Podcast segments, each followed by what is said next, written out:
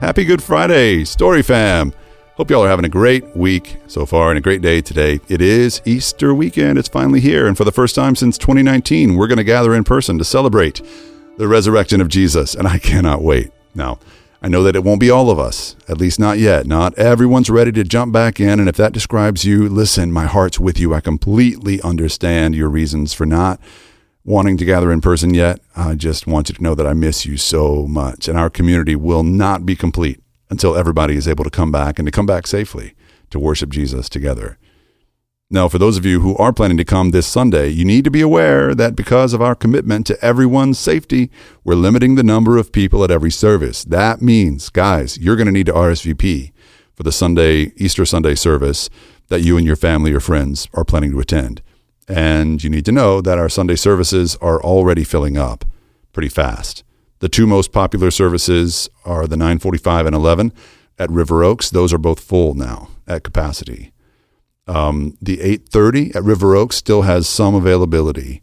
The 7 a.m. outdoor sunrise service at River Oaks has even more availability.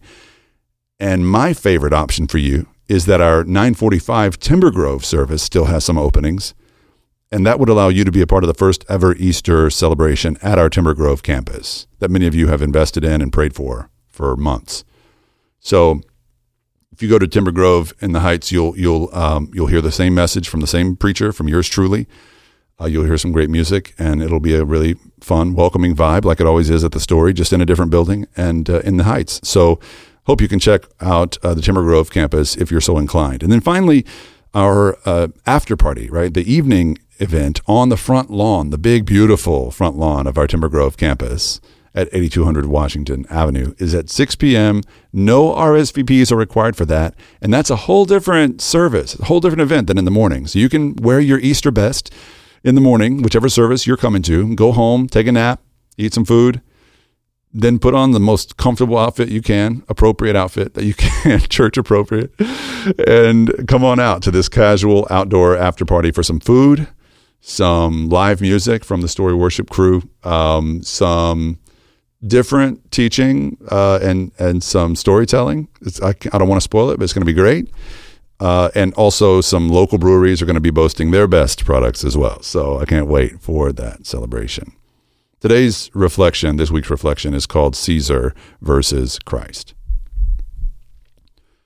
Forty years before Mary gave birth to Jesus, the most powerful man in the world was assassinated. Julius Caesar ruled the vast Roman Empire and he was so powerful that the Senate voted to deify him, and the people called him their god. In 44 BC, Julius Caesar was infamously attacked and stabbed to death, and in his last will and testament, he adopted his nephew Octavian as his son and his successor. When Octavian took power, he became Caesar Augustus, and he was called the Son of God because he was Julius Caesar's son. During his reign, the empire tripled in size. Augustus reigned for 41 years, and during his 23rd year on the throne, on the outskirts of a minor Roman province in an insignificant town, and to a teenage mother, a child was born. Augustus never heard his name. Jesus was nobody to him. When Augustus died in 14 AD, his stepson Tiberius took power and his reign continued throughout the rest of Jesus' life. Tiberius was the Roman emperor when Jesus died on the cross. The Gospels mention Tiberius five times, but Tiberius never said the name Jesus.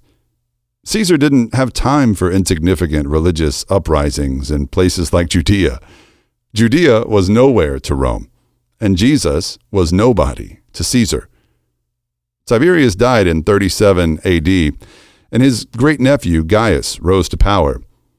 Gaius never spoke of or cared about Jesus. Four years later, he was assassinated, and Claudius took over after him until the year 54 AD. Now, Claudius was the first Roman emperor to mention Christ whenever he expelled the Christians from the city of Rome. He kicked all the Christians out of the city of Rome because they, and I quote, constantly made disturbances. those, those Christians, you got to watch them. They constantly made disturbances at the instigation of Christ. So, yes, in this quote, Claudius does mention Jesus or Christ, But clearly, Claudius doesn't know anything about Jesus because he thinks Jesus is instigating all these uprisings. He thinks he didn't even know that Jesus had died or that he was he had claimed to be resurrected. He just knew that some guy was causing trouble. Now, by the end of Claudius's reign, the followers of Jesus were busily spreading the gospel across the empire. And even though the Christians had been banned from the city of Rome, they had some success there by going underground and establishing a formidable Christian presence in the city. After Claudius died, the evil Emperor Nero took over, and Nero's hatred of the Christians has been well documented. Nero's security forces often raided church gatherings and arrested the Christians there. He fed them and to, to rabid dogs and to hungry lions for entertainment in the Colosseum. He burned them alive on lampposts to light the city at times. Nero believed that he could suffocate the Jesus movement just as, as Rome had so successfully suffocated so many other similar rebellions in the past. Nero ordered the, the arrest and the execution of James, the half brother of Jesus, and then he had Peter crucified, and then he, we think he beheaded Paul. By the time Nero died in 68, he thought he could take solace in ridding Rome of those insidious Christians. But by the end of the first century, Nero was dead, as were Claudius, Gaius, Tiberius, Augustus, and Julius Caesar, long dead.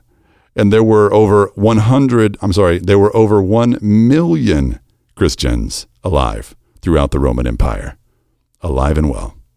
Over a million people, fully devoted to that nobody Jewish rabbi from nowhere. And today, of course, 2,000 years later, the Christian church continues to take the world by storm, while the Roman Empire is relegated to the history books. This Sunday, over 3 billion people will gather in churches around the world to worship the name of Jesus, while the only time you'll ever hear anyone call on the name of Caesar is if they're ordering a salad or when they're telling the story of Jesus. People in China today, this weekend, are worshiping Jesus, even though they could be arrested and thrown into re education camps by the Chinese Communist Party for doing so. Christians in India are worshiping Jesus, most of them breaking with their family Hindu tradition and paying some social price for that, no doubt. Christians in Ethiopia, most of whom are dirt poor, worship Jesus this weekend with joy, joy that is rich. Christians in Indonesia will worship Jesus this Sunday, even though last Sunday one of their churches was targeted by terrorists. And every year, COVID notwithstanding, 2,000 years after being expelled from Rome by Claudius Caesar, thousands of people will gather in the middle of Rome on Easter Sunday to worship not Caesar, but Christ, Jesus, that nobody from nowhere who died a criminal on a cross will be high and lifted up in Rome this weekend. How did that happen? Have you ever thought about how it happened? How do you explain the rise of Jesus and, and his movement after him?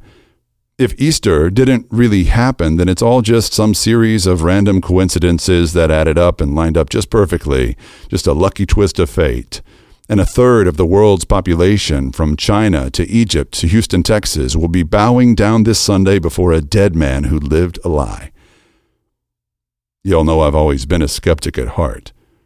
For years, I believed that the resurrection was a powerful image, but a metaphor, just a meaningful allegory about how life overcomes death, love overcomes hate, and light overcomes darkness, and that's really all it meant to me. It was symbolic. But the more I began to weigh the evidence around the crucifixion, the harder it got for me to deny what actually happened.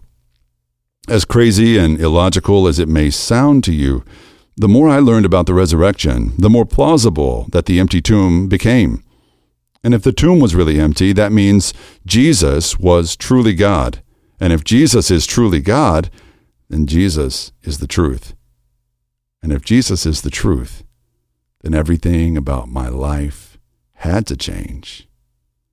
Because up until that point, I'd been living as though it was all up to me.